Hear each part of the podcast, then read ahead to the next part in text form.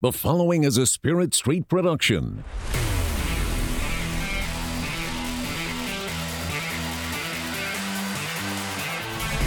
You've discovered your link to the PowerCat Podcast, presented by Fridge Wholesale Liquor.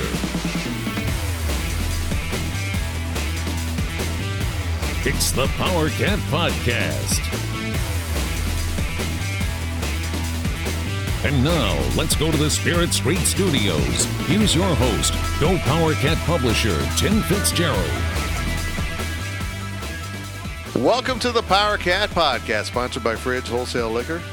The guys are back from Frisco. That sounds like a bad beat western. The guys are back from Frisco. We took care of business. Yeah, well, D. Scott Fritchin, Zach Carlson, Riley Gates, and their horse. I don't know the horse's name. Return. Uglum. Good job in Frisco, boys. You kicked some booty. I edited a lot of stuff. It was outstanding coverage. Didn't watch all your videos, sorry. You're better at podcast intros what's new? Than me. What is that? You're better at the podcast intro than I am. You know, I was listening to you do that, and it reminded me of me early on. Well, it is. Like, you don't know how to. That was my thing, and I'm still not great at getting in and out of stuff. In the middle, I'm fine. But, you know, right. Doing, like, straight-up radio when I did K-Man for a while, I couldn't get in and out of breaks very well. I just wasn't good at it. It's an art. It's an art. And basically, without referencing our sponsors, we're kind of a cat in a tree, you know. I went into the fridge the other day. I asked Kevin, I said, has anyone asked for a VHS copy of Die Hard? And he goes, no, they have not. And I go, I'm going to persist. Go to the fridge, buy lots of liquor, and ask for Die Hard on VHS. Let's make this happen. But only do it if Kevin's there, because I think if any of the other employees, they're going to look at you really confused. I bet you he looked at Fitz and was like, Fitz, what are you talking about? He did. And he just played along with it like, yeah. He said, I listen to you while I'm working, so I don't really listen to you. And I said, that's the best way to listen to me. That's what my wife does. Oh, boy. We love you, Kevin. I know. And so, anyhow, we're sponsored by the Fridge. You've never met him. And I've talked to Kevin before. Oh, have you? Okay. Yeah. And I thought you were just saying it. You guys sound over there? Come on. And this segment's brought to you by Tanner's. I want to bet you Tanner's was hopping on Monday night. Just hopping. Think so? Yeah, I was going down, but I wasn't feeling real whoopee, so I passed on going out. And but I bet it was hopping. Passed on going out on a Monday. Yeah.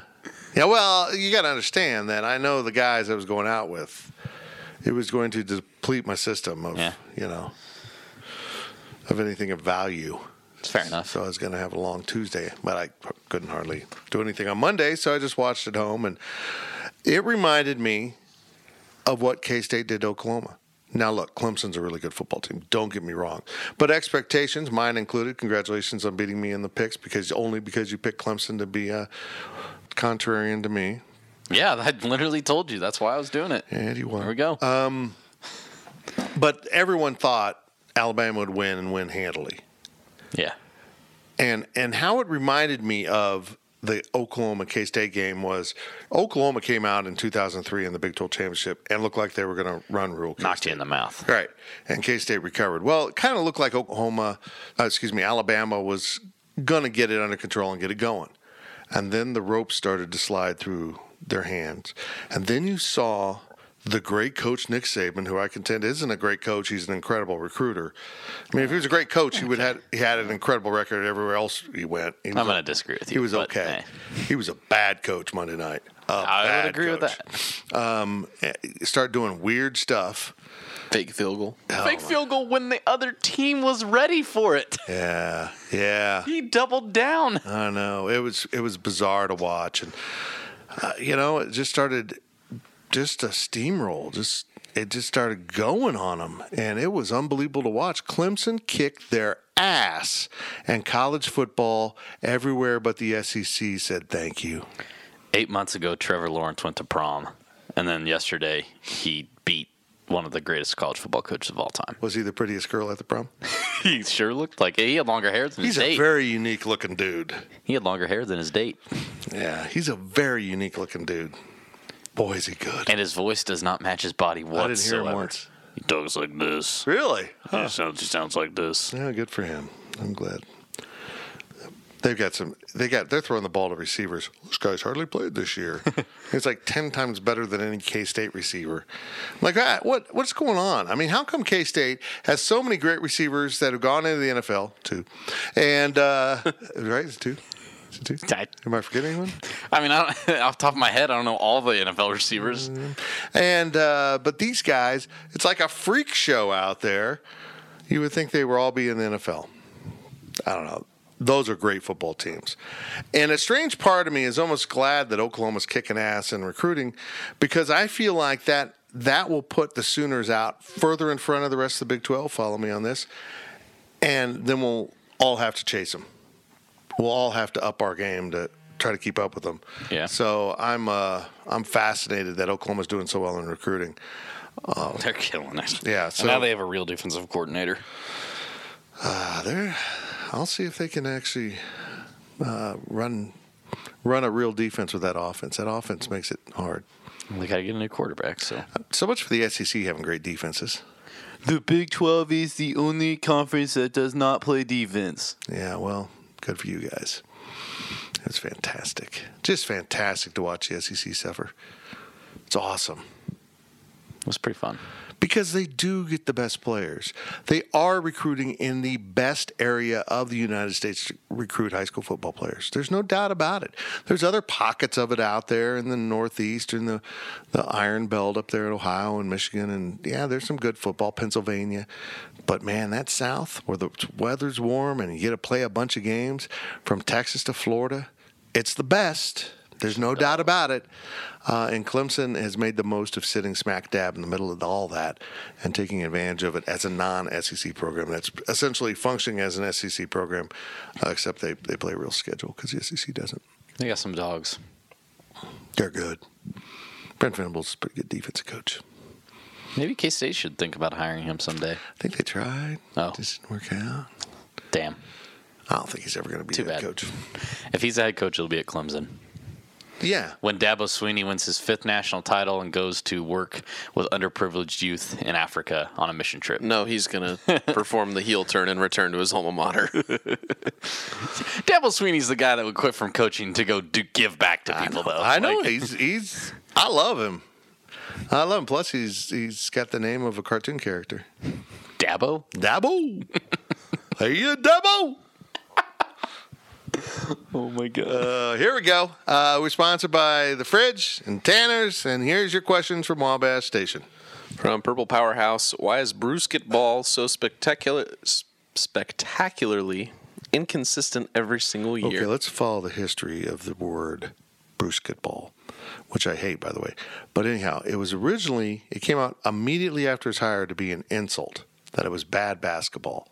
And then last year, at the end of the year, it was a compliment because it was good basketball, and now it's back to being an insult, right? Yeah, it is. And I'll just say this. It's not so inconsistent. It's consistently – yeah, I mean, this is what it is. This is what it's been. It's consistently inconsistent. I mean, it's unbelievable. It really is. Take that 13-5 in 2013. Is that what their conference record was when they won it? So 13-5, 12-6, whatever. Take that year out. This is exactly what K-State basketball is. When he got his players. You lose a lot. You win a lot. You're right in the middle, guys. And that's what it's going to be. That's what I told everybody it was going to be before this year started. That's what it was last year when they went to the Elite Eight. Can they get to 9-9? Mathematically, sure. so like it's a must-win, but don't really need to win. Look at it this way.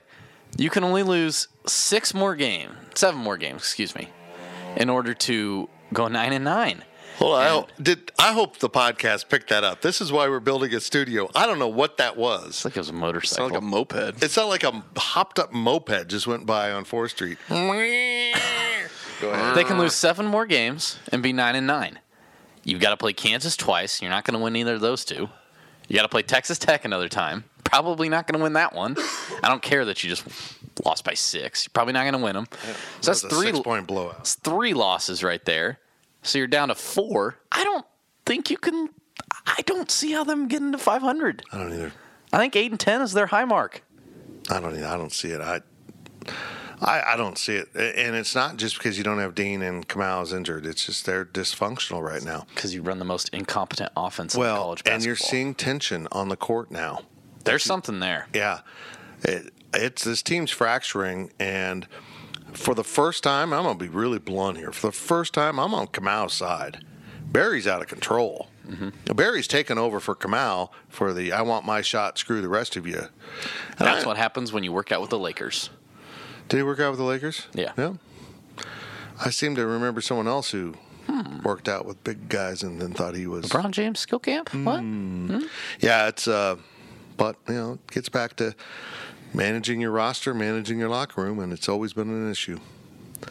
From WadaCat, how do we make Sneed good again? He's not that great. He's really athletic, and he gets on hot streaks. He's Wesley Iwundu. He's a better Wesley Iwundu, so yeah. I think he could play in the league. I just said this on the board. Someone said, push back on the idea that they're a good shooting team that Bruce has. They're not a good shooting team. I don't know where the hell Bruce Weber's come up with this. That they're a good shooting team? They just miss shots, Fitz. They're good. They just miss shots. Yeah, they take bad shots. Well, that's probably your fault more than their fault. But anyhow, they're not a good shooting team. Who's the pure shooter on the team? Dean Wade. Mm-hmm. But he won't take a shot. So that's not a good shooting team. A good shooting team's having guys that can make it, know they can make it, and take it. And this team isn't that. They got a bunch of guys that maybe can make it, and they take it, and they don't make it. And once in a while, they hit a streak to make their stats look not horrible, not good, not horrible, 33% from three or whatever it is. But they remember that I hit 4 out of 5 in the second half of that game, so now I can hit 4 out of 5 every. They have a shooter's mentality without being pure shooters. It drives me insane. But this is who they recruit. I think X can play in the league. And I think he has the ability to be an all-Big 12 type of player, but he doesn't get to that point. And I can't point to you and say what it is because, you know, I in fairness, I don't know his stats from Texas and West Virginia because I was a little bit out of the loop with going to Frisco. But before that, his rebounding numbers were absolutely insane. There was like 8, 9, 11, 13 in like a 4-game stretch or something like that. I mean, he was rebounding like an animal. And so I don't think it's his aggression. I don't think it's his smarts. He knows it. I just don't think he's a scorer necessarily. I think he's one of those guys that can get hot like he did against Kentucky last year. And I think Xavier Sneed's capabilities are a lot like the ceiling of K-State basketball, where you saw them do it on a big stage. You saw them go to the Elite Eight. You saw Xavier Sneed explode against Kentucky. And so now you have this expectation. You have this bar that you've set. And when they're not meeting that bar, you're a little bit disappointed in them. And maybe that bar's a little bit too high, and I think that's kind of where it is for X right now.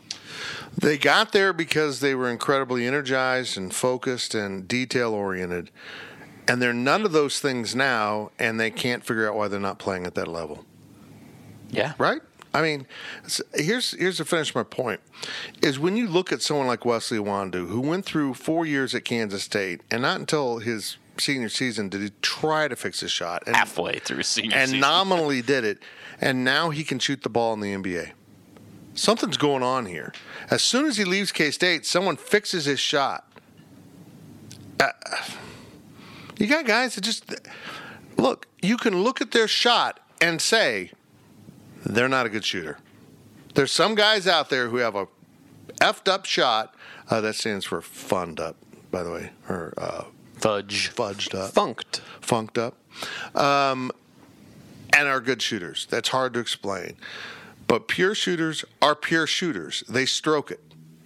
It's pretty common through basketball. And when you have a kid come in that has bad hand placement with his free hand or his shooting hand, fix it. It's an easy fix. It'll take some while for muscle memory to kick in, but it can be fixed. And they don't. They don't. From Aggieville Survivor, with this basketball team, it seems there's always excuses for why they didn't win with those coming from Bruce Weber. Do you feel this is a product of him losing the locker room several years back, and he is trying to appease the players and be more of their friend instead of a coach in trying to avoid another roster fiasco? I think there's a little bit of validity to that. Look, we know Bruce. Bruce is a nice guy.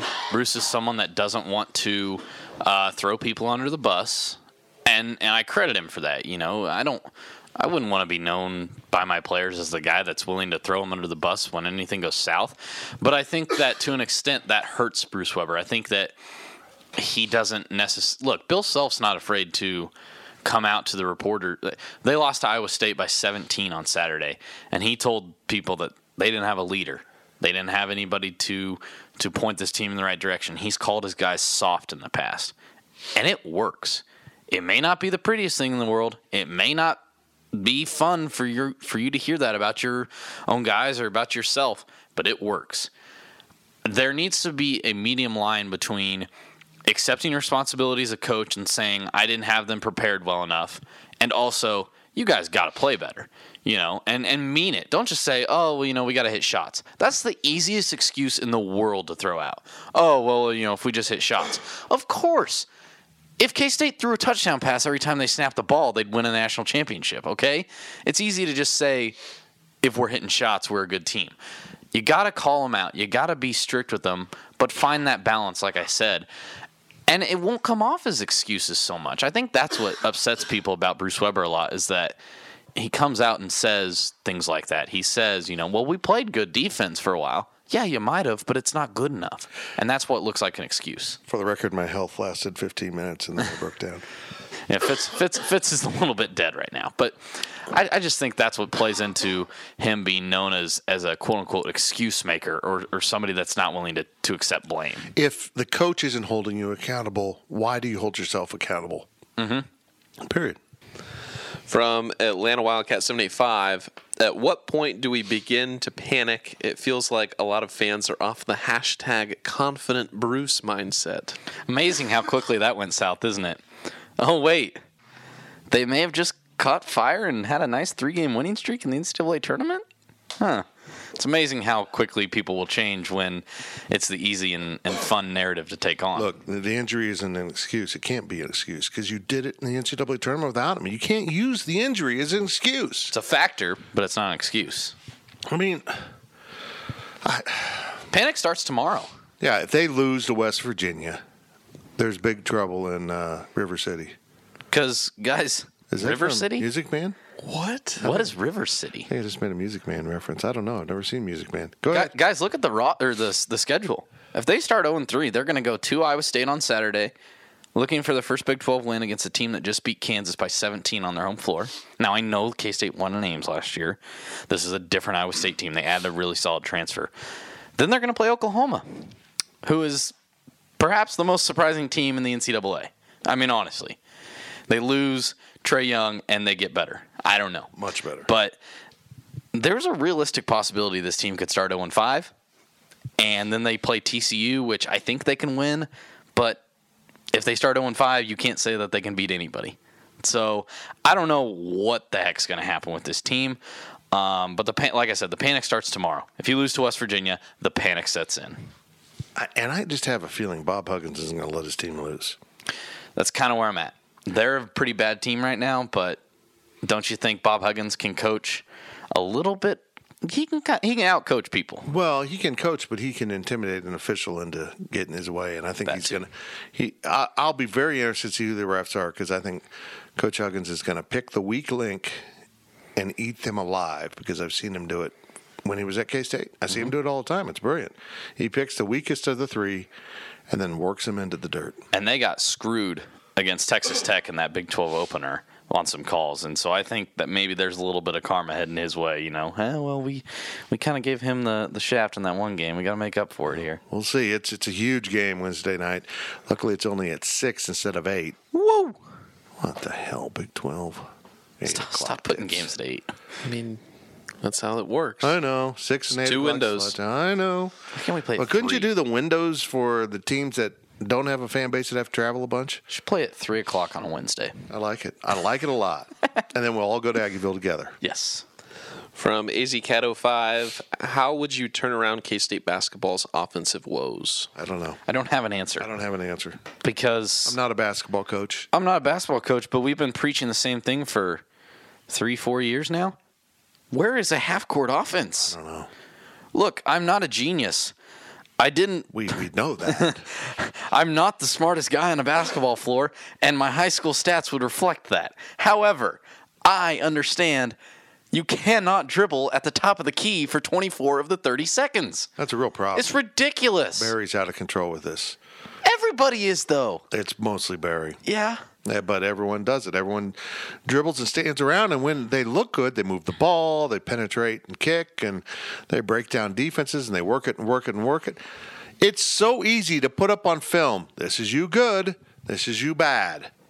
Even if we're not running an offensive substance, even if we're not running set plays to get you an easy basket because you haven't scored a field goal in 10 freaking minutes, can't run one set that'll get you an easy basket. Run the back door. Do something. You can't do anything. I don't know what it is. Do something instead of scream at Barry. I can't comprehend how a multi-time conference coach of the year and a coach that's coached in a national championship game with an undefeated squad doesn't know how to beat a zone. I know how to beat a zone. Flash the damn high post. It's not hard. Well, and what's baffling about that is when you have Dean Wade, you have one of the most equipped players in the country to do the exact thing you need done. Go to the high post, catch and shoot. Go to the high post, catch and shoot. He will make that 70% of the time as long as he believes he will. And they don't do it. And when he's back on the floor, do we think they're going to do it? Probably not. No. From David W. Katz, I miss the days long ago when I could sit down to a K-State game and think, if we play well, we could score 100 points. Will that ever happen under Bruce Weber? No, because one of Bruce Weber's greatest strengths, coaching defense, is one of his greatest weaknesses. I truly believe, and I haven't sat in on enough practices, so I can't say this for certain, but I truly believe a lot of what he preaches in practice is, you lock down on defense for 30 seconds, you make them turn the ball over, and we're going to get an easy bucket. And therefore, our offense doesn't matter that much because we're going to get these buckets in transition. And it's a great mindset when it works. And then he doesn't let him run enough. Yeah. You'll see him tell him to back it off. It's a great mindset when it works. But when you face a team like Tech that comes out of the gates as hot as they did, or a team like Iowa State that can hit the shots, it's not going to work. And then you're standing there with your you-know-whats in your hands, because you don't know how to run a half-court offense. It blows my mind. You know what? I'll let you use your imagination on that. Peanuts? Some, like, bag of peanuts in your hand? I don't know. Yeah. Moving on. From I Like Pickles Cat, am I crazy for taking more positives than negatives away from the Tech game? You're a pickle in your hand? I don't know. Yeah, you are crazy. Look, they can defend. They can defend really well. They did a lot of things right in that game. I broke it all down in that way too long analysis piece.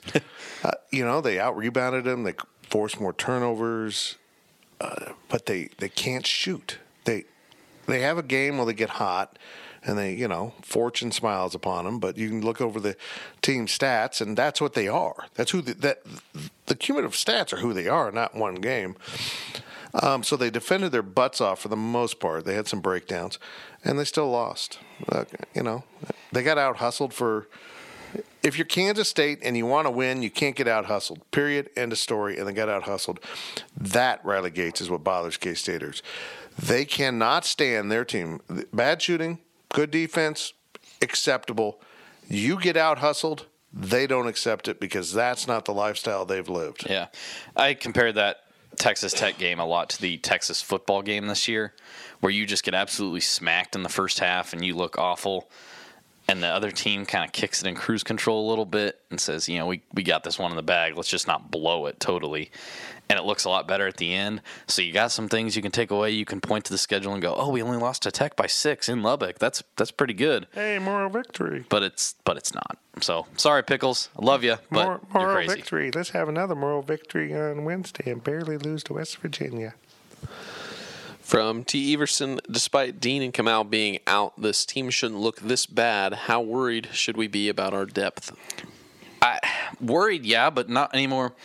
I'm playing a lot of the card this year of I told you so, because we haven't noticed.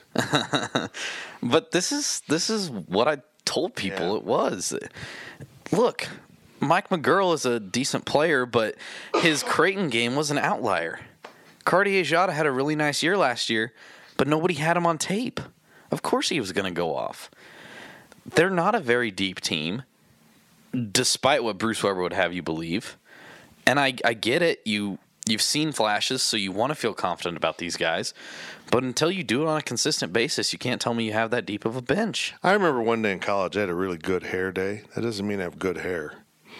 I mean, you just keep judging people by their best and not by what's common.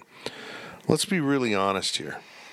He did a good job of recruiting 4 years ago, got the best player in Kansas that for whatever reason KU passed on, who would probably be being talked about for a first-round pick and if Bill Self had coached him, or he would have quit. Yeah. And Barry Brown and Kamau Stokes have done a very good job of playing above their grade and improving themselves in their own ways. That group of three has been special. And they played with DJ Johnson, who was really a steal in recruiting and also improved themselves quite a bit. Xavier Sneed came in as a 4-star, has played like a 3-star, now is playing like a 4-star at times. And he is the best recruit they've gotten since those other three, right? And he's a junior. They haven't had anyone of substance since Xavier Sneed, and he's a junior. Cartier Jada, moments, but not great. Mike, don't take the McGurl. Great moments, not great overall. Great moment. Yeah. Sean Neal Williams, I enjoyed his boy band records, but he's got a long ways to go on the basketball court. Really. And the big man, Mac. He's whiffed on a lot of big men, though. Mac is okay, but he's a transfer. He's not even a pure recruit. I mean, he transferred in. Their big men that they have recruited outside of DJ, their first season, their first recruit, have stunk. Nigel Shad. I mean, Dean Wade, but might have played 40 minutes total in his career. I mean, this is awful. It comes down to not getting enough good players. You can talk about what they need to do to get better. Folks, they don't have enough good Big 12 level players. They have a very special group here that they should be playing at a high level with, who should be leading the team and accelerating the team's ability to play like they did in the tournament last year, but that's not happening. Here we are.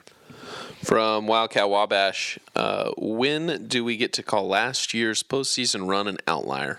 Now. No, well, I kind of called it last year an outlier, but it was fun. It was hopeful. But if the tournament bounces the way it's supposed to, Kansas State's number 22 to start the year. Maybe. Right. And the expectations are a lot lower. I mean, like you said, they were basically a 1 seed last year. Yeah, yeah. Once they beat Creighton, they played a 16. And credit for beating Kentucky, but you should never have played in that game. Realistically. Yeah. I mean, I think Virginia would have just so choked them down with that defense. But then again, maybe Virginia was never that good. And that, you get some familiarity in your conference and you know how to play people. And maybe they thrived on that. But yeah, it was what it was. For me, the big win was Kentucky. I cannot explain how they won that game. I still look at that game and the comic visuals of who was covering who on the court.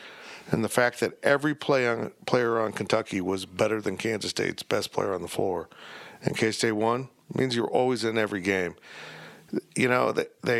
Kentucky was a perfect example of what didn't happen at Tech. If you play really good defense and do other things well enough, you can win. You can beat people. But if you don't, if you play really good defense and don't do other things well enough, you're going to lose. Whether it's by 6 or by 20, it's going to break down. Last question of the first half from AZCat05. Both K-State and West Virginia are 0-2 in the conference. How confident are you that K-State can win this game?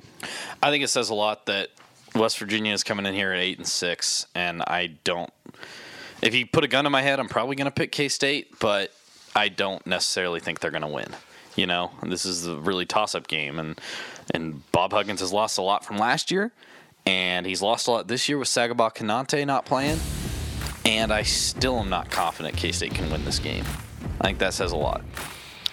Yeah, he's going to have them tough and ready to play. They're just not very good. K-State should win this even without Dean Wade, and I think it's going to tell you everything you need to know about this team in this season if they lose at home to a West Virginia team that's as bad as these Mountaineers are, because they're bad. Yeah. They're not good. And not defending your home court against them, it's just That'll be quite the snowball. Yeah, it really will be. Well, that's it for the first half of the PowerCat Podcast, sponsored by Fridge Wholesale Liquor. And, of course, that half was brought to you by our friends at Tanner's, best place in town to watch a sports game. Watch some sports ball. Sprouts. And get on down there, have a cool refreshment, and the KC Burger. Oh, the KC Burger. We'll be right back after this break. The PowerCat Podcast continues shortly.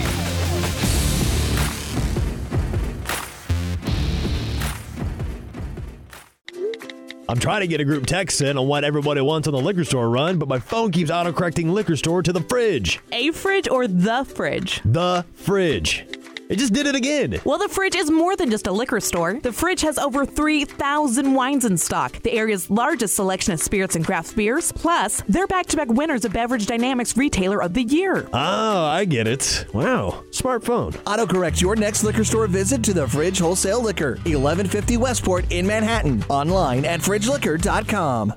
For more than 20 years, there's only been one reliable source for exclusive and unmatched premium K-State sports news content. It's GoPowerCat.com. The tradition continues as Tim Fitzgerald, D. Scott Fritchin, and the other GoPowerCat sports experts continue their relentless coverage of K-State sports. So make sure you're subscribing to the one and only GoPowerCat. Hey, K-State fans, it's time to come home to GoPowerCat.com.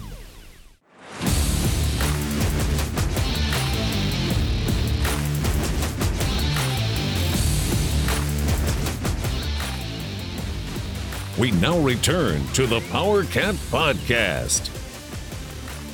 Welcome back to the PowerCat Podcast. I'll try not to have a coughing fit in the second half. No guarantees. Sliding downhill. Got a cold I can't shake, boys. Got a cold I can't shake. Considering it might be a disease. I know. Might have a little Ebola. There's a little case of Ebola. I had some monkey meat over the holidays. Or is it Ligma? I don't know what that is. Ligma balls? I don't know. Wow. No. Out of everything Fitz has ever said on a podcast. No. We have to edit that out. No, we're leaving it. Okay. We're leaving it. We're sponsored by Fridge Wholesale Liquor. Go in there and ask them for some Ligma balls. Don't do that. Please don't do that to our sponsors. Tell them it's kind of like rum shata. But it's different. Oh, my God. I went into the fridge New Year's Eve, and I bought the ingredients for the cable car martini, and I served cable car martinis at our New Year's Eve party. That was a smash. I had a martini at an Aggieville establishment one time. I didn't care for it all that much. Where at? Well, I don't want to say, because then it makes it sound like I'm taking a dump on them. And was it one of our sponsors? No. Were you above ground? Yeah. Okay. All right, fine. I'll just say it. I was at Porter's for Nacho Pitcher Night, and there was a logo. There was a waitress or a bartender training, and so she was making drinks, and then they were thrown away, and I was like, well, why don't we just drink them if you're just gonna throw them away? And I don't think it was even her talent of making the drink. I think it was just martinis. I just look. There's it's gin. Gin's gross. Yeah, I don't drink gin martinis. I hate gin. I despise gin. But there's martinis that are like play martinis, and there's real good martinis. Maybe you should make me one sometime then. Oh, I will. Man, those cable car martinis are good. It's the only drink I have with spiced rum. So it's spiced rum and what? Orange curacao and a little, it's lemon juice with simple syrup. Cutting it. Real lemon juice or bottled lemon juice? Well, it's supposed to be real squeezed lemons, but I didn't have the... I did lemon juice. Yeah, I know. I cheated. You're supposed to juice it. It's like my brother when he squeezes that bottled lemon juice into a Boulevard, and he's like, oh, yeah, Boulevard with lemon. And I'm like, no, not at all. No, I agree with you on that. Totally agree with you, but that is a lot. To get the amount of lemon juice I needed, I would have had to buy, I don't know how many lemons... 30 lemons. Yeah, that would have been expensive. It would have been nuts. But anyhow, and then you put a little fine sugar and cinnamon on the rim. It's delicioso. Bought it all at the fridge. Really good stuff, good ingredients. And this segment is brought to you by Wahoo Fire and Ice Grill. If you want a good martini, and you were in Aggieville, go see Mark. He will make you a delicious martini. Ask him for the lemon drop, which is my favorite martini, which is basically lemon vodka, hardly cut. In a glass. With sugar on the rim, and then you don't know who you are after about three of them. Or me, four of them. Oh, big shot. I'm just a big dude. It takes more alcohol to get to me. But anyhow, get into Wahoo, and I hope some of you made it down for the New Year's Eve. It looked fabulous, but we did our own thing at our own house. By God. Here we go. The second half, we're going to get into a little football here, I believe. And with our questions from Wabash Station, here's Zach Carlson. Put down your phone, Zach. From KSU number one, your impressions of the assembled staff post-FCS championship. I think it's a good group. I really do. You know, there's what I find interesting about it is that they're all different kind of people. You know, you got an older guy in Courtney Messingham, you got a younger guy in Jason Ray, and then I granted I didn't get to talk to Conor Riley because he wasn't around when we were there Thursday, and then he's doing Irish mob shit. So yeah, you know, and then Joe Klanderman is just kind of a. I hate to use his name. He's an average Joe, you know? That's kind of the vibe I got. But it seems like a group of guys that clicks for some reason. And I can't put my finger on it. Maybe it's just the North Dakota State culture. But I really like them. And it's going to be, if they struggle, it's going to be very hard. Well, not very hard. It's our job. But, you know, to be critical of guys that I think are really good dudes, you know. And you know, it comes down to that. Yeah. I had a former player last night texting me about what a horrible hire this is, blah, blah, blah. I'm like, well, it doesn't matter what you think. It really didn't matter. If I think it's a good hire, you think it's a bad hire, it all comes down to results. It doesn't matter what anyone thinks. I think they're going to be good. I think they get it. I think they get the culture. I think they understand what kind of brand of football they need to play. If they can recruit the players and develop other players like Bill Snyder's done, they're going to be okay. Now, my first thought on Courtney Messingham, it went past all of you guys because I don't think you appreciated the brilliance of this description, was he looks like he's working the contractor counter at a lumberyard. Yeah.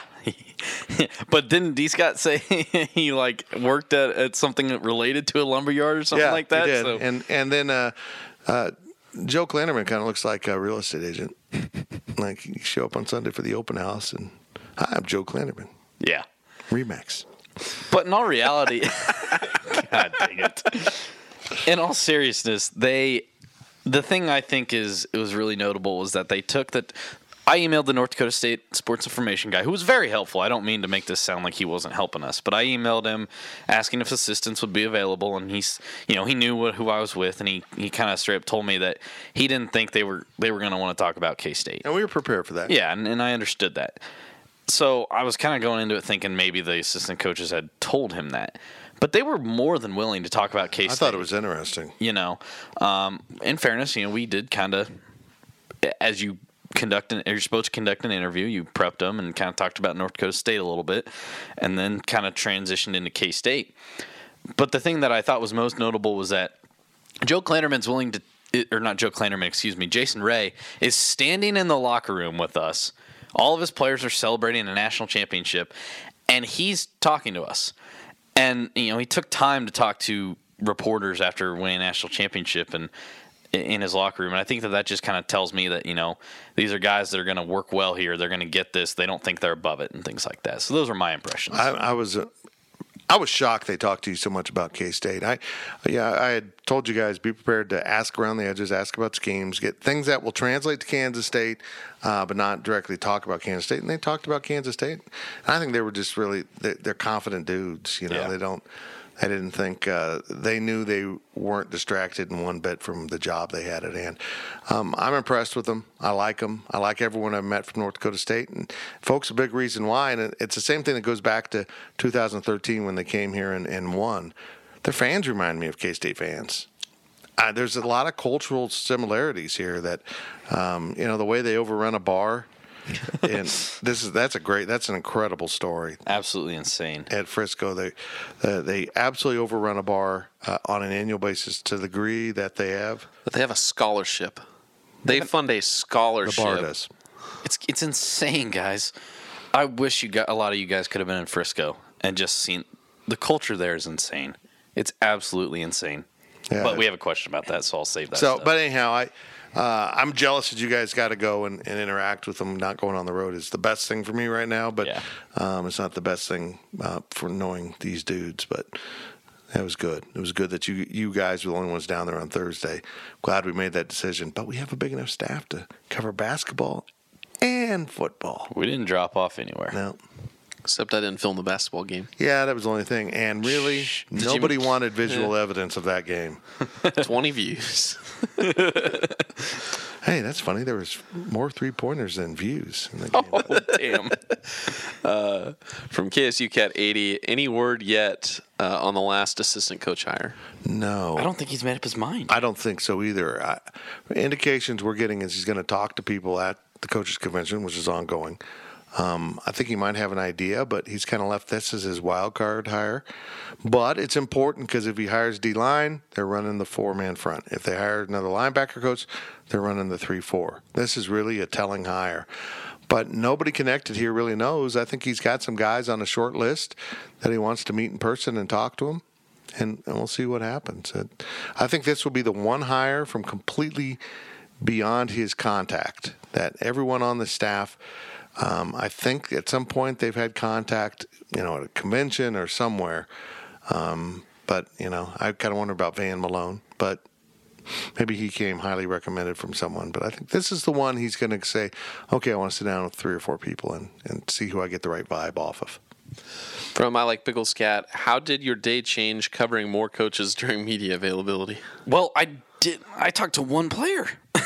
We had players galore at this thing, guys. Well, and we didn't care about the player. We weren't there to cover the game per se. Right. I didn't mean it like that, but that's how we do it. We talk to as many players as we can usually, and we get their takes on it because they're the ones on the field.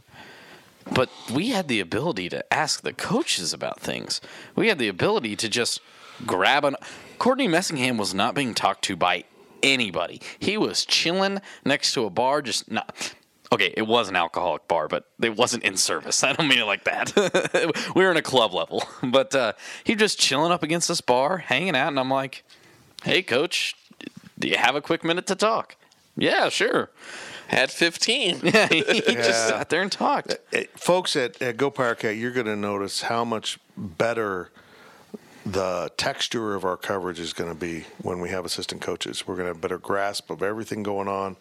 Honestly, more scoop.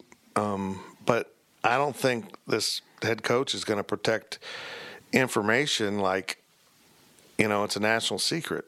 I think he's going to come out and lay out injuries. I do too. Which is good. It's good. Look, I get Bill Snyder's basic premise that he didn't want anyone to know the injury information to give them an advantage in preparation, that this quarterback was a plan, whatever.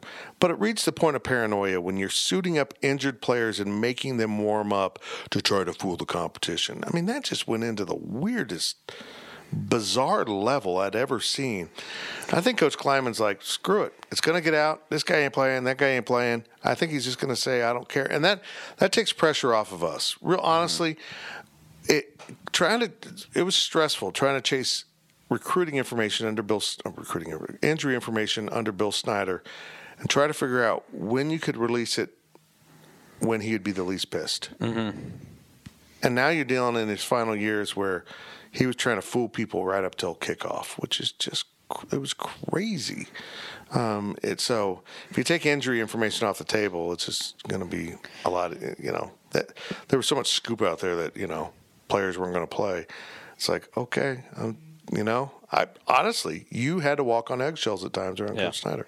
And I think just the one thing I notice is I sit there and transcribe, 6-7 minutes or whatever of Messingham and a little bit of Ray, and then I'm piecing together a story, and I'm sitting there and I'm reading all these quotes, and I want to put every single quote in there. That's going to make my story like 1,800, 2,000 words. Way to go, Fritchin. And yeah, no kidding. And I'm like, where do you cut it off? I think having these assistants has enhanced us all, and it's given us a better understanding of the game itself. We can we can understand football all we want, but having a coordinator's mindset and having those words it takes us up to a whole new level. Yeah, I agree. from Meow Power, who is your early favorite of the new assistant football coaches after talking to them? Well, I want to like Conor Riley, but I didn't get to talk to him. And then obviously we haven't talked to the defensive staff. But I think Messingham as of right now. I don't mean like, oh, I didn't like Jason Ray, I didn't like Joe Klanderman. I don't mean like that, but oh, you're not in the housing market either. You don't really want to buy these. Wow. I like talking to Courtney Messingham because I felt like he was just another dude. He doesn't strike me as a football coach, you know? He just strikes me as a dude, and that just happens to be his profession, and we just were kind of chatting some things, and he was very transparent, put it out there, and I liked it, you know? I don't know what Zach thought. I feel like he's the type of guy that would love to talk football with anyone who wants to talk football with him. Like, he can just talk forever.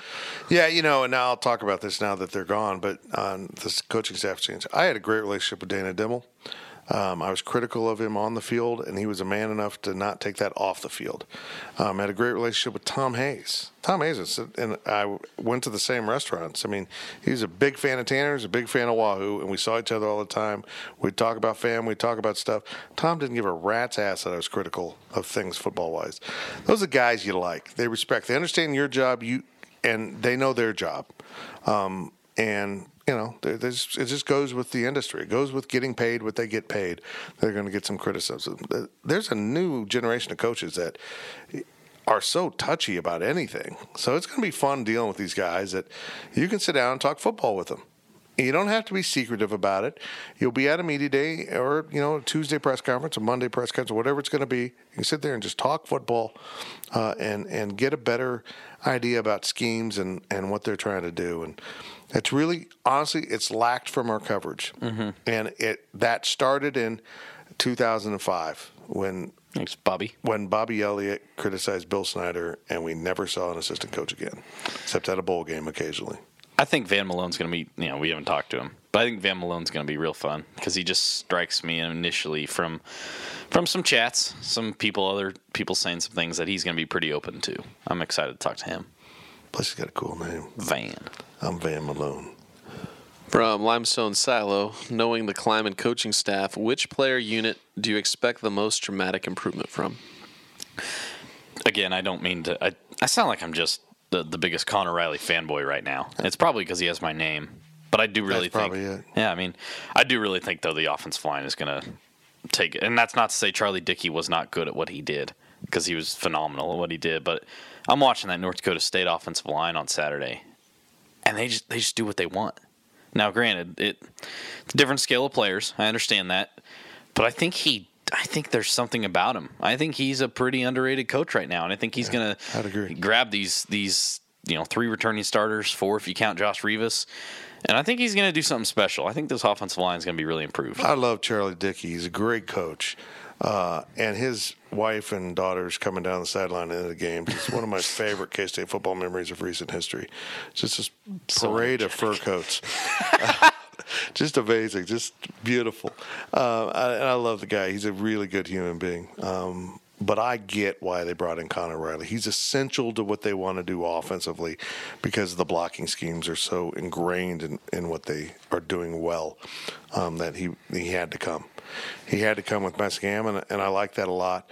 I think the best group's going to be the receivers, and here's why.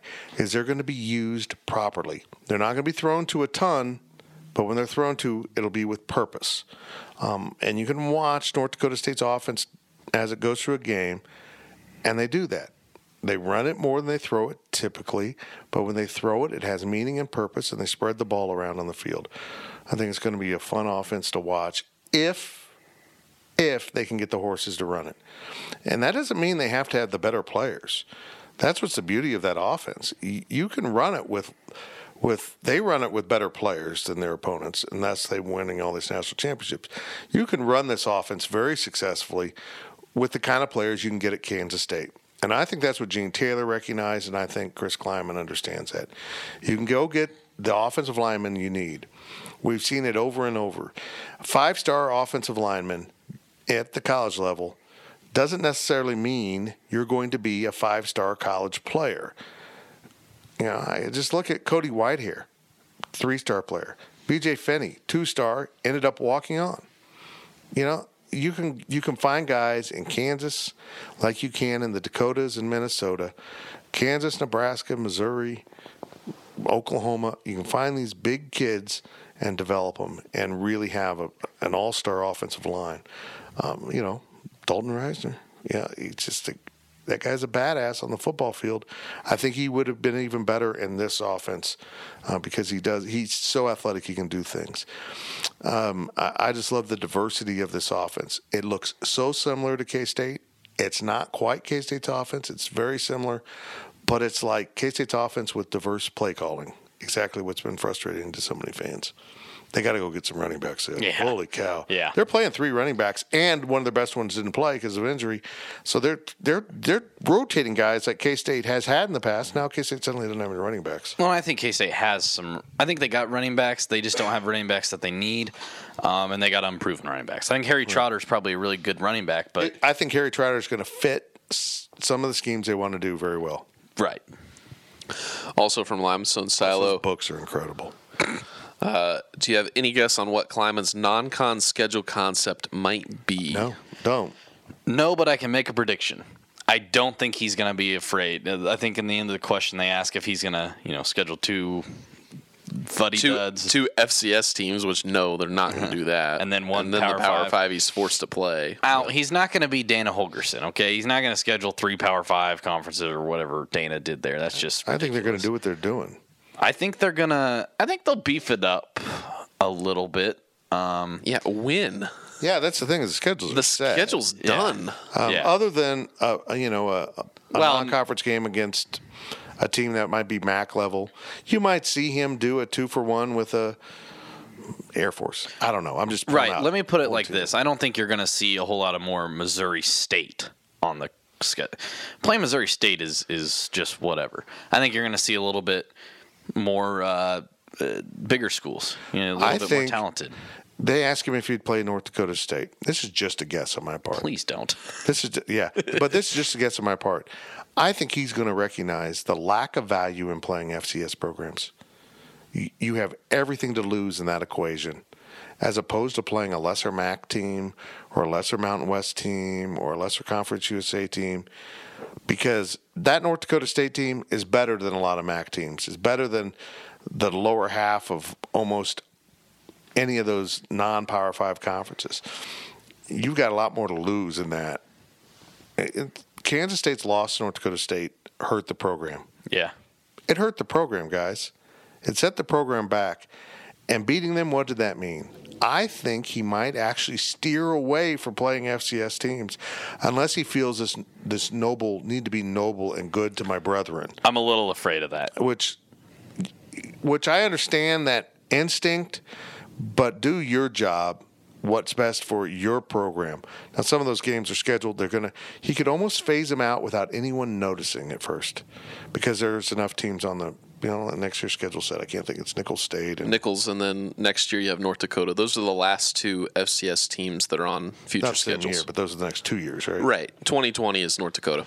That one he'll love playing. Would K-State improve by playing a South Dakota State? Absolutely. That's a good program. It's a program that probably wins the national championship. Oh, excuse me. There's Southern Illinois on here, too. Yeah. Sorry. If North Dakota State doesn't play them, South Dakota State probably contends for a national championship. But like you said, sure, your program might get a little bit better by playing them, but you don't got nothing to gain and everything to lose. Don't put them on the schedule. Yeah, Iowa State. Don't put yourself behind the eight ball. Iowa State was more than happy to postpone that game with South Dakota State this year. Yeah. And they ended up almost losing to Drake, which is a non-scholarship program. South Dakota State probably beats Iowa State this year because Iowa State didn't have it figured out in the beginning. No, they didn't. And that's the thing is, I don't know. It's going to be interesting to see what they do. They need to play 7 at home for financial reasons, so that limits your ability to go play, 2-for-1s. You pretty much have slotted out for the next 10 years until I retire. So I got to get a job in the next 10 years. Home and away, you'll be fine. You'll be fine. When I say retire, I mean like finally quit doing anything. But that'll be like a stair step down to like almost nothing. Anyhow, I think the schedule is set. I mean, they got home and away set all the way through, right? I think so. Give it to me there, buddy. Yeah. I guess I missed Abilene Christian in 2022 as well. So so the next 4 years they do have FCS teams, but then it goes, I mean, your whole schedule is Buffalo, North Dakota, Vanderbilt for 2020, Stanford, Nevada, Southern Illinois, 2021. That might be a little interesting. I think they could buy out some of these opponents. 2022, Abilene Christian, Mizzou, Tulane. Love it. That's a good schedule. Those are all home games, too, by the way. So they go three. Yeah, there's three straight years where there's all home games. They go to Mississippi State, and then they got the paybacks. Yeah. For Vanderbilt and Stanford. Coming back-to-back years, and then they start the Missouri. Ooh. Yeah, that's interesting. Yeah, so you got Missouri and at Mizzou and Troy in 2023, at Tulane and Arizona at home in 2024, at Arizona 2025. That's the only game that year. Why are we scheduling these that far out? Well, I mean, if you think about it, I mean. You have to. I know. It's just stupid. But, I mean, if you think back to, like, when K-State played at Auburn in 2007, that return game was in 2014. That's 7 years down the road. That seemed like forever then. I mean, I know that 2031 is a lot further off than that, but it's not that far outside of it. You know, it's just kind of it's crazy that sometimes you got to do it that far. I'm gonna almost be 30. Yeah, let's not talk about age, man. Yeah. I'm just saying. But to continue, 2026, you got Washington State and Tulane, both at home. 2027, 2028 is at Colorado, then Colorado at home. 2029, you return to Pullman and Washington State, and then 2030, 2031 goes to Rutgers, then at Rutgers. That one they need to dump. Yeah, dump it. Nothing to gain. They really do. First of all, who knows what football's going to be like in 12 years? Who knows what conference anyone will be in at that point? And you gain nothing by playing a team in New Jersey. You really, I mean, you know. The worst Power 5 program out there. Yeah, I mean, I know you're trying to play a Power 5, but go to Orlando and play, you know, Central Florida or Tampa and play South Florida above Rutgers. Hey, Rutgers is going to be a dynasty. Unfortunately, you're going to have to get that Power 5 in there somewhere if you buy out Rutgers. Yeah.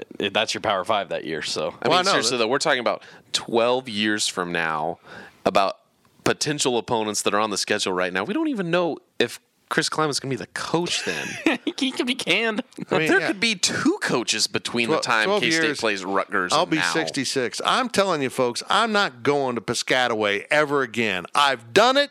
I'm not doing it again. I'm just not going to go. Why'd you do it once? K-State basketball played out there. And you went? Mm-hmm. Mm-hmm. Damn, that was when we had a travel budget. Mm-hmm. Yep. Well, and plus we went, I can't remember, but both Howard Richmond and I did a story with Greg Schiano about the similarities between Rutgers and K-State, and they really were. And that was the fateful moment when my friend Howard and I, we stayed in Philadelphia, had a great cheesesteak, by the way. We got up on the highway, and as we're coming up, looping up on the highway, there's a fork in the road, and we had to take it. This is Yogi Bear. And one way was New Jersey, and the other way was Delaware. Now, seriously, think about these as your choices in life. I can go right to New Jersey or left to Delaware. We chose New Jersey because we had a football game to cover, and we're still not sure if Delaware actually exists. I would have taken Delaware. That way you check off that state because you're never going there again, man. Get that state off the list and... Yeah, so that's been a running joke between my buddy Howard and I. You ever been to Delaware? Nope. Nope. I'm not sure it exists. I think this is the last question from the second half from Wildcat Wabash. How much added pressure will there be if Klieman gets off to a slow start and Neil Brown, who we could have hired, immediately starts winning at West Virginia? I know where this question's coming from. I saw someone put it out on Twitter this weekend. You know, we'll get to see who made the right hire. I get the premise of it. It's not a fair comparison. It's not a sprint. Well, and even was Matt Rule a bad hire 2 years ago? Absolutely. Was he a better hire this year? Yeah. But I guess what I'm saying is, I don't. Wait, he was a bad hire. He wasn't a great one. I know he did that. I didn't think it was a bad hire. But there was a lot of people saying, "Well, boy, he sucks." And this year, he took the double. Yeah, that's what he's saying. Okay, but yeah, I'm not saying it's a bad. You're saying they did poorly at first, but it's not a bad hire. I'm even going to argue this. Let's say Chris Klieman flops. I mean, three straight 5-win seasons, gets canned, and Neil Brown's out here winning 8-9 games with West Virginia. Yeah, it's easy to look at it and go, well, West Virginia got the better coach, and you can probably make that argument. But I can easily make the argument that If Chris Klieman had gotten the West Virginia job and Neil Brown went to Kansas State, and Chris Klieman could have succeeded better than Neil Brown because of, you know, maybe he had a different recruiting area. He had a better setup. I don't think you can compare apples and oranges like that all the time. I'll say this. I think K-State got the right guy for them, and West Virginia did a great job hiring their right guy. They got a Southern guy. Mm-hmm. And as far north as West Virginia is, it still is a Southern school. Still feels very Southern. And K-State has a lot of Midwest values. And it was important for K-State to find someone that could, if successful, stay long term. That was important to the psychology and the, you know, just the culture at K-State. West Virginia's fine if Neil Brown says, you know, I'm coming here for 5 years, then I'm off to whatever. They're kind of okay with that, you know. They were almost tired of Dana because 8 wins was boring, you know. I get why they were tired of him. Dana Altman the hell out of that thing and beat the posse out of town. Yep. He was going to get fired the next year. He knew it. Everyone knew it. So he went to a lesser job where he could be very successful. That's the Dana Altman. Like I said, you can sit here and compare, and you can say that one school got the better hire if they win more games, and you have a case. But I don't think it's entirely representative of what would have happened had the shoes been flipped. You know, that's all I'm saying. Well, think of it this way, folks. Neither one is the Arizona Cardinals. Oh, you got fired from a Big 12 job? Come to the NFL. It's one of the strangest things I've ever seen. If you missed it, Cliff Kingsbury is the new coach of the Arizona Cardinals, because when you're hiring a coach, making sure they're male model good looking is always important in the NFL. The gang will return with more of the PowerCat Podcast.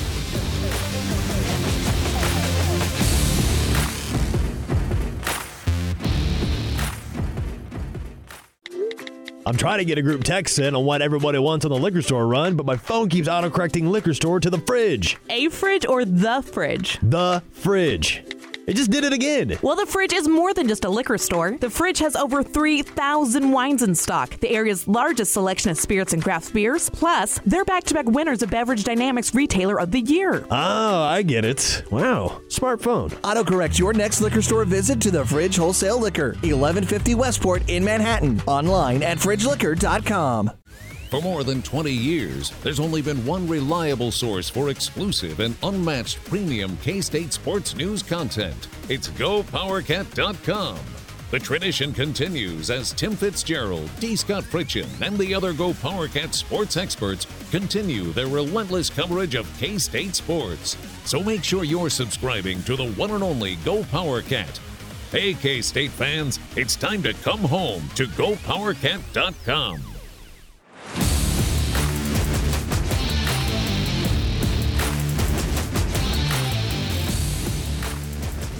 Back to Fitz on the PowerCat Podcast, sponsored by Fridge Wholesale Liquor. Welcome back to the PowerCat Podcast. We put a little bow on this first edition of Fitz being on the podcast in 2019. They did one without me, guys. That's right. We started the year without Fitz. They left me out of the damn party. If you missed it, it was really informative. Riley hosted it from down in Frisco with our new contributing writer Ross Hugglum, and it was good stuff. Y'all want more from Ross? We're going to figure out how to bring him in on a regular basis. We got a lot of plans ahead for 2019, and we'll unveil those a little bit later on down the road. We got to finish building that studio, though. We got to finish a lot of things in here. This place is in transition for way too long. We've got sound foam on the floor in our entry area. Zach, we're going to get after this. If I don't end up in the hospital in the next few days. Please. We haven't finished painting the walls that we started painting during the bye week. You know that old K-State picture where the fans are up in the rafters of Nichols Hall and it says, we want a field house? Yeah. That's me, but it says, we want a studio. Yeah. And it's also me saying, I want a real desk. It's going to happen. We got to get it done. Getting your new office done is the most important thing. That's what I've been trying to say. The most important thing, because we get that done, we can move stuff into there.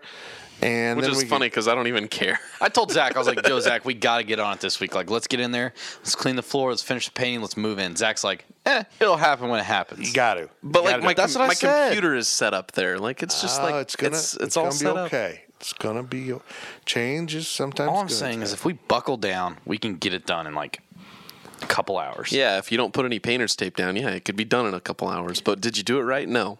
Don't get me started. We got a lot of paint to clean up. Don't get me started. Okay, anyhow. But we're building a studio. It's going to be cool. We're still trying to get it laid out. Design it. But I have bought furniture. I don't know if it's great furniture, but it was inexpensive. It wasn't quite what I was looking for, but it'll do. It'll do, I think. But we're going to build it out. And worst case scenario, it'll be a nice place to take a nap. I thought you said that this couch was not comfortable for sitting long periods of time. Well, it's not. It's firm, so that when you're on camera, you're sitting up. Yeah. Yeah. It's not really not even up. It's kind of like a short couch. I mean, I'm a short guy, so I can take naps. Yeah, that's true. So, but we're going to have a nice 50-inch monitor in there. It will be a nice place to hang out. We'll play Fortnite on it? Oh, wait, no, sorry. It's not for the content. It's not content we want on the site. No, we're not going to have any.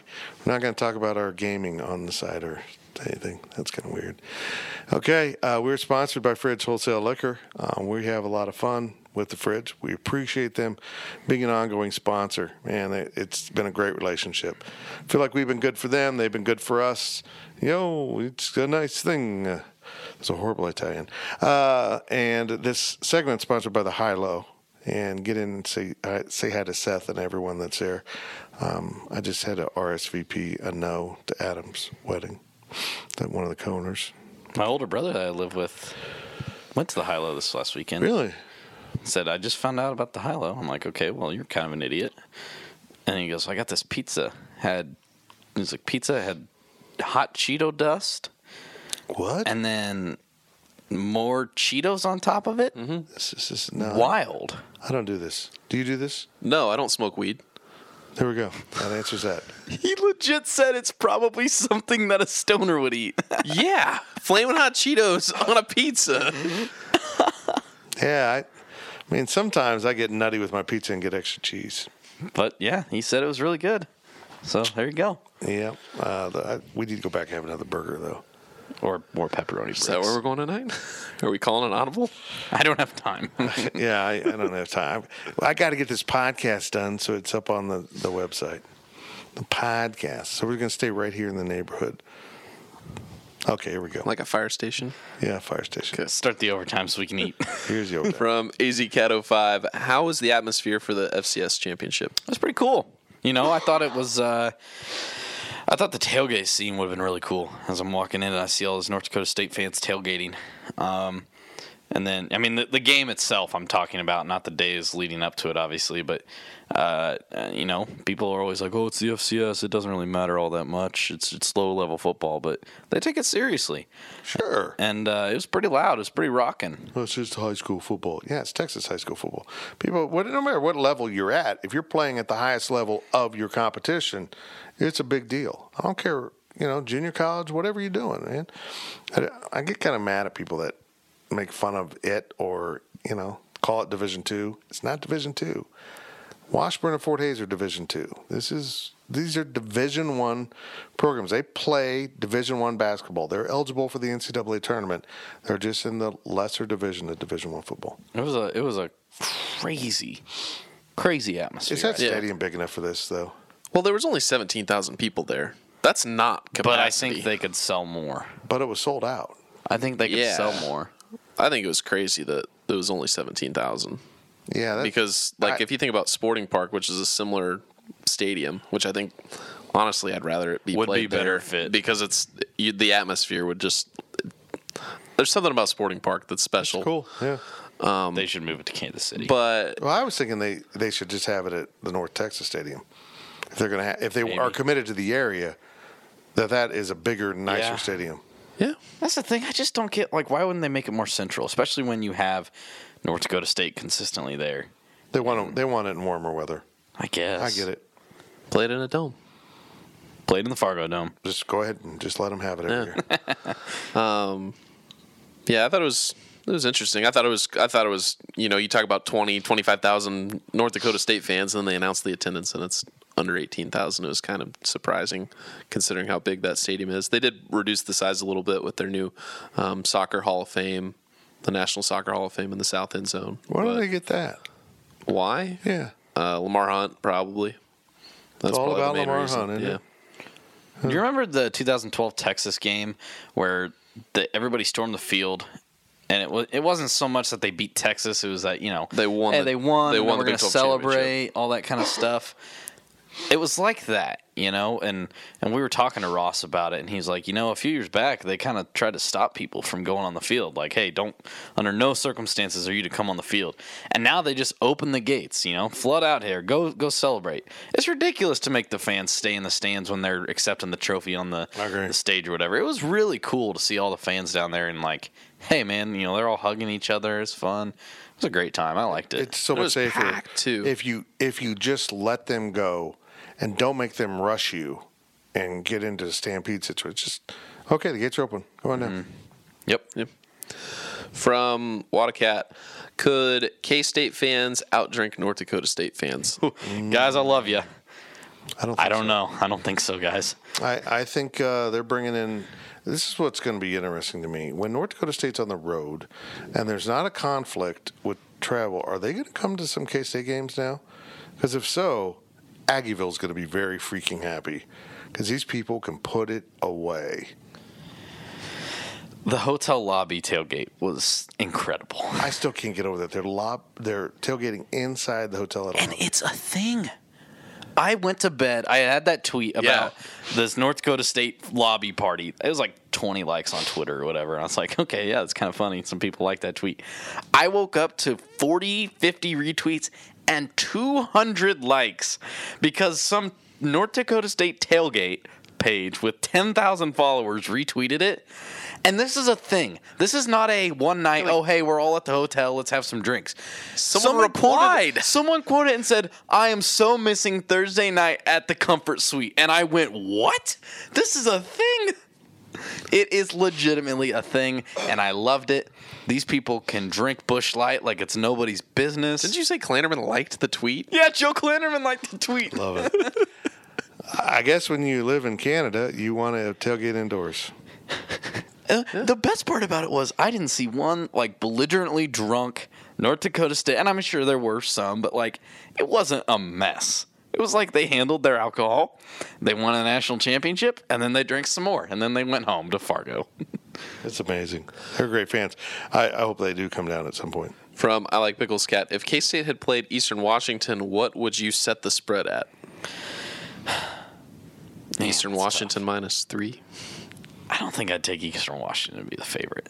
I think that game was close because North Dakota State played pretty sloppy. Pick? Where's the game being played? I think the brackets were out of whack. I think there's no doubt in my mind they should have been playing South Dakota State in the national championship. Absolutely, they should. Just watching them, they seem like a better team. And I don't care that they rolled South Dakota State in the semis. It's different. They played it in the Fargo Dome, for goodness sake. Yep. I think K-State would be the favorite. Like I said, Easton Stick had 5 touchdowns, but he wasn't that great in this game. He missed some pretty bad throws, made a couple mistakes turning the ball over. The defense was a little bit flat at times. Honestly, they kind of look like they played like a C+, B- game and still won by 14 points. Yeah, that's how much better they are in their competition.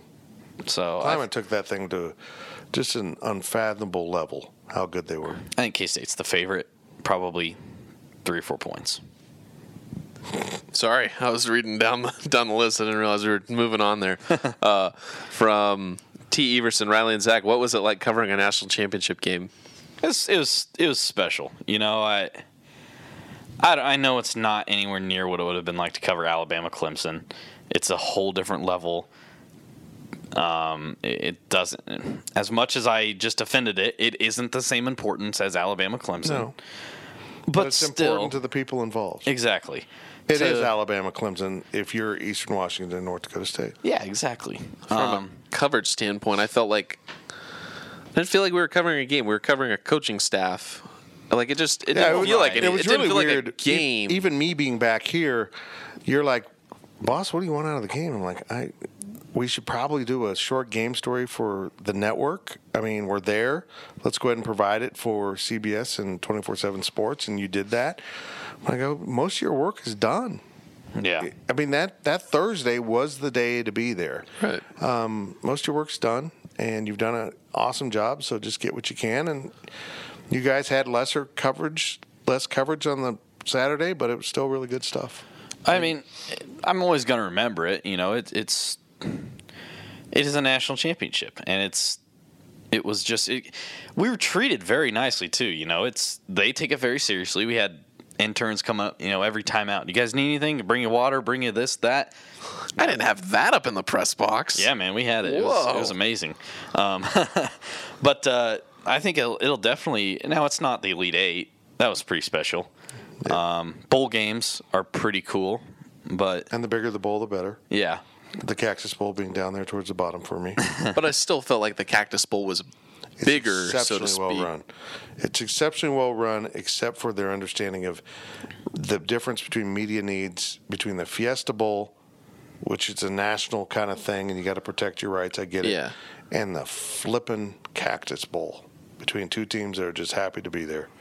Anyhow. I think at the end of the day, it was more so the way I looked at it wasn't what I was doing. It was the way I saw it was if a North Dakota State fan was sitting in our seats when we got there, because the way that our media was set up, there was like a lounge where they had a bar, and if you're in this bar area, you can just go up to the glass and watch the game from the glass, the soccer game.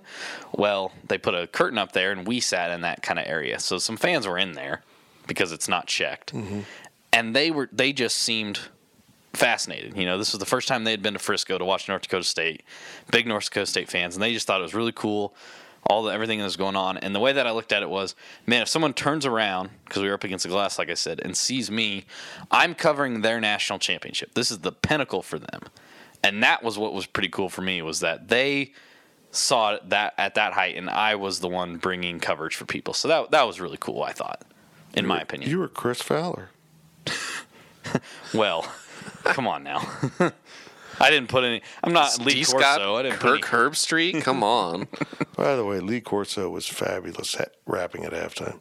He was incredible. The national championship game. What? Lil Wayne. Lil Wayne was awful. Dan Lucero tweeted, Steven Tyler looks terrible. I thought that was great. From Wadacat, saw a Twitter war of words among the GPC crew over the weekend. So is GPC still firmly committed to Team Whataburger? Look, we threw down some. Look, no, hold on. It's not. Nobody is required to love Whataburger. Ryan Wallace has his own taste buds and his own opinions. We accept the fact that he's wrong. And Ross. Let's put Ross Uglum in here. What did he say? He doesn't like Whataburger that much. No. He's not even American. In fairness, you said Whataburger. Whataburger. I think you're missing the R in Whataburger, and that's why you say it wrong. No. He's had it one time, but he had this sweet and spicy. Why? That's what I told him. Go in there and get a damn burger. Yeah, we told him. What'd you have at Whataburger? Well, I had chicken strips. He was like, well, maybe I ordered the wrong thing. And I'm like, what'd you get? He's like, the sweet and spicy. I'm like, yep, you got the wrong thing. We learned him a thing or two. We learned him a thing or two. Look, Ryan Wallace, we love him. He does great stuff for us, and he's one of the best out there. Proud to have him on our team. But I've never been more ashamed of a GoPowerCat.com coworker for belittling Whataburger on Twitter. I'm just disappointed that he's tweeting at recruits that picked restaurants that he's not a fan of. We didn't pick the restaurant he's a fan of, man. Quit tweeting at recruits, man. But also I have a theory that I presented before we started recording that it's not about the burger per se for Wally. It's about the shake, because he tweeted. It's about the whole thing. He tweeted about, In-N-Out's better. What does In-N-Out have? Shake Shack. What does Shake Shack have? Yep. It's a milkshake. I think that Ryan Wallace enjoys drinking a milkshake with his burger. And if you're a fry connoisseur, Whataburger's not your place. I think they're middle-of-the-road fries. It's McDonald's fry. It's not a great fry. Okay, let's take it easy there. Yeah, I don't think from cut and cook, it's somewhere in between. They're well-done McDonald's fries. Yeah, but they're burgers. Oversalted. But also, while we're on the topic, Slim Chickens, we have determined, is better than Raisin Cane's. And it was a tough decision. I'm not joking. Zach and I broke it down piece by piece. Chicken, fries, dipping sauce, lemonade. And at the end of the day, Slim Chickens had more advantages than Raisin Cane's. Look, over the summer when we write pregame, postgame edge for chicken restaurants that Riley does because we need content, and we break down chicken restaurants, Slim Chickens is gonna have those. It's gonna have the big edge. I'm sorry. Okay, but we got to go on. We're not gonna get Whataburger here for whatever reason. They hate Kansas. I think it's pretty clear. They're on the Patrick Mahomes train, but they won't give him Whataburger. But they might give him Whataburger. They might like send the Whataburger trailer up for just him. Jeez. But I think we need to maybe push Slim Chickens to come to town. We got a Popeyes. Now we don't eat there. But we moved out of Aggieville. Yeah, let's work on Slim Chickens. Let's push put it KFC in the Burger King out the window and West Side Burger King Slim Chickens. No. Yeah, something needs to go in there. We need stuff on the west side. Oh, sorry. I thought you said bring in Burger King. No, we're saying put in on the west side of town because, like, look at old Chicago moving from the east side to the west side. Old Chicago mops. They absolutely mop up everything on the west side of town. Unbelievable. It's a Monday night. It's 11 o'clock. Is there a parking spot at Old Chicago? No. Why? We don't know. I mean, I've been tweeting at other restaurants that are looking at Manhattan like, would you come to the west side too? Because Old Chicago is getting filthy rich because there's a lot of money on the west side. And honestly, I'll be blunt here. You don't want to drink and drive ever. But if you're going to take a chance, you're not going to go from downtown or Aggieville. Maybe you've had 3 beers and that might be your limit and go home anymore. But you do it from Old Chicago because you're not going to run into any police out there. Because you're going back to your neighborhood. So you don't have to leave the neighborhood. Home. Yeah, that new development at the corner of Anderson and Scenic is perfect for a bar restaurant. But then I got to drive all the perfect. Way. Or anything. A drive-through. Anything. Yeah. So far. It doesn't matter what it is. It will be successful. But see, it's so far for you, but it's so far everywhere else for people on the west side of town. It's about me, Fitz. It's about me. I screwed up. Okay. Next question. From T. Everson, what are your thoughts on Mary Lakes and the possibility of K-State having to dismiss players off of their team in consecutive seasons? Well, they now have. Wait, did he ask that before? He probably did, and I probably forgot to change it. Idiot. Oh, okay, easy there, snappy. Not good at all. It's horrible. I think that in terms of, the grand scheme of things, there's a nice 50-50 split here. I shouldn't say nice 50-50 split. It's a 50-50 split here between, look, sometimes you get some bad eggs or some eggs that end up being bad in the long run. Marcus Foster was one of them. He wasn't a bad kid when you recruited him, but he changed into some things. He had some problems we didn't know about. Same goes with Eternity Willock when she was recruited by Jeff Mitty. Same with Mary Lakes. Anybody that believes that Jeff Mitty intentionally recruited poor character people that are in trouble with the law is absurd. That's the craziest thing I've ever heard in my life. That's just stupid. But also at the same time, we have pinned the situation with Marcus Foster and those guys on Bruce Weber, and Jeff Mitty and his staff are responsible for whatever happens with these players. I mean, that's just the way it goes. I mean, there is the split there. Now, credit to Jeff Mitty for getting rid of those people. It's just going to end up being toxic, and it's a distraction, and it's one more thing to pin against you for people that don't like you. But he's got to start getting those people. He's got to start avoiding those problems. I mean, you can't have. I know at the end of the day, Mary Lakes being dismissed is nothing to this team. She averaged like 1.6 points a game in 7 minutes. It's not detrimental to the team. But if you're having one of these each year, it's going to start to build up on you. It's going to start to build a little bit of a case against you.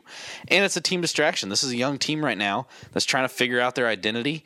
They're trying to get their pieces put together. And when you lose a player, it's not going to do you any favors. It's going to shake things up. So, like I said, I think it's good that he's getting that stuff out, but at the end of the day, he is responsible, and he does have to take, for lack of a better term, the blame for that. I'm glad he just kicked her off, moved on.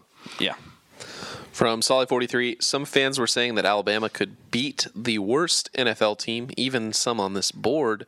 After tonight, can we finally shut that down? There is absolutely no way that a college team could ever beat a pro team. Well, did you see Clemson last night, though? Even that 0-16 Browns team would have rolled Clemson. Oh, yeah. Oh, yeah. I don't care that they have players that are going to be good in the NFL someday. There is a level of increase in difficulty. Oh, look, let's put it this way. Physical game. You've got Clemson probably has, I think there was like 10 NFL guys off that 1998 Kansas State team. And that included barely Michael Bishop. I guess it did include him, but like 10 guys. Okay? So that you got 10 out of your 22 starters. I got news for you. Everyone on the 0-16 Cleveland Browns team is an NFL guy. Mm-hmm. You know, they're bad as a team, but they're all NFL caliber players. So right there, that tells you all you need to know. There's half your team isn't the caliber of the other team. So Alabama was a very good football team. We're just living right now in a time when college football is about two programs. They're two really incredible programs. And we're enjoying, I want to look at it this way, we're enjoying one of those epic rivalries between two teams in different conferences that define a generation of football. Mm-hmm. It's just fun to watch. Now, hear me out. Okay. So, in soccer, like in England or United States, they have FA Cups, or in the United States, the U.S. Open Cup. And that's a competition that is open to all teams. Right. Professional, amateur, in the country. You can qualify as an amateur team, move up, you know. You can qualify for the tournament. And if you make it for, you know, you start out playing lower level teams, then you start playing, you know, lower level professional teams. But so then you reach the top. It's kind of like the Little League where you're playing your local community teams and you beat them. Then you play your area teams and you beat them. You play your state teams, you beat them. Then you go to nationals and you play 17-year-old boys. Go ahead. But it would be interesting to see a tournament like that. I mean, you'd go NFL, Division I, you know, FBS, then FCS, then Division II, Division III. You could have a fun tournament like that. Fun, you know, to the extent of, hey, Alabama is playing Cleveland, or North Dakota State is playing Clemson, something like that. Would it be fun to talk about? Sure, but it would not be fun to watch. By no means would it be fun to watch. Tua would be 9 of 30 with 4 interceptions against the Cleveland Browns. That's what he was last night, and they played Clemson. I mean, he wasn't that bad, but okay. You know what? Trevor Lawrence would be trash against an NFL team. Come on. Yep. But he's the number 1 draft pick for 2021.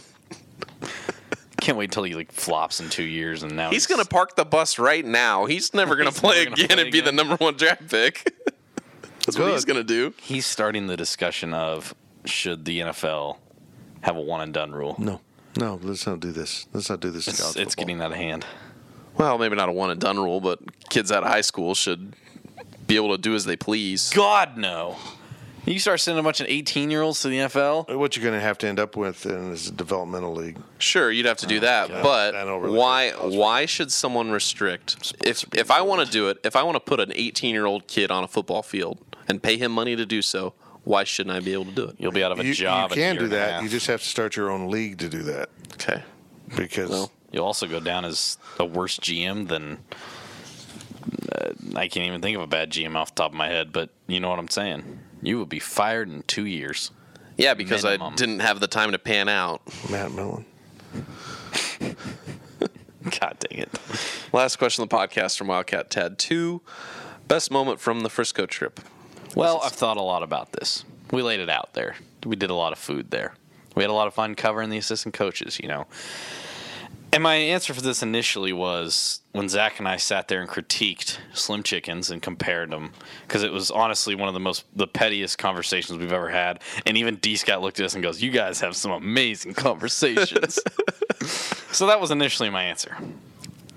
And then we finished the post-game coverage. We had an 11 a.m. kick. We had a little bit of breakfast before, but, you know, we covered a game, sat out in the sun, sweat a little bit. Pretty hungry after the game, right? Got to get some work done, but, man, we got to get some fuel in our systems to be able to go.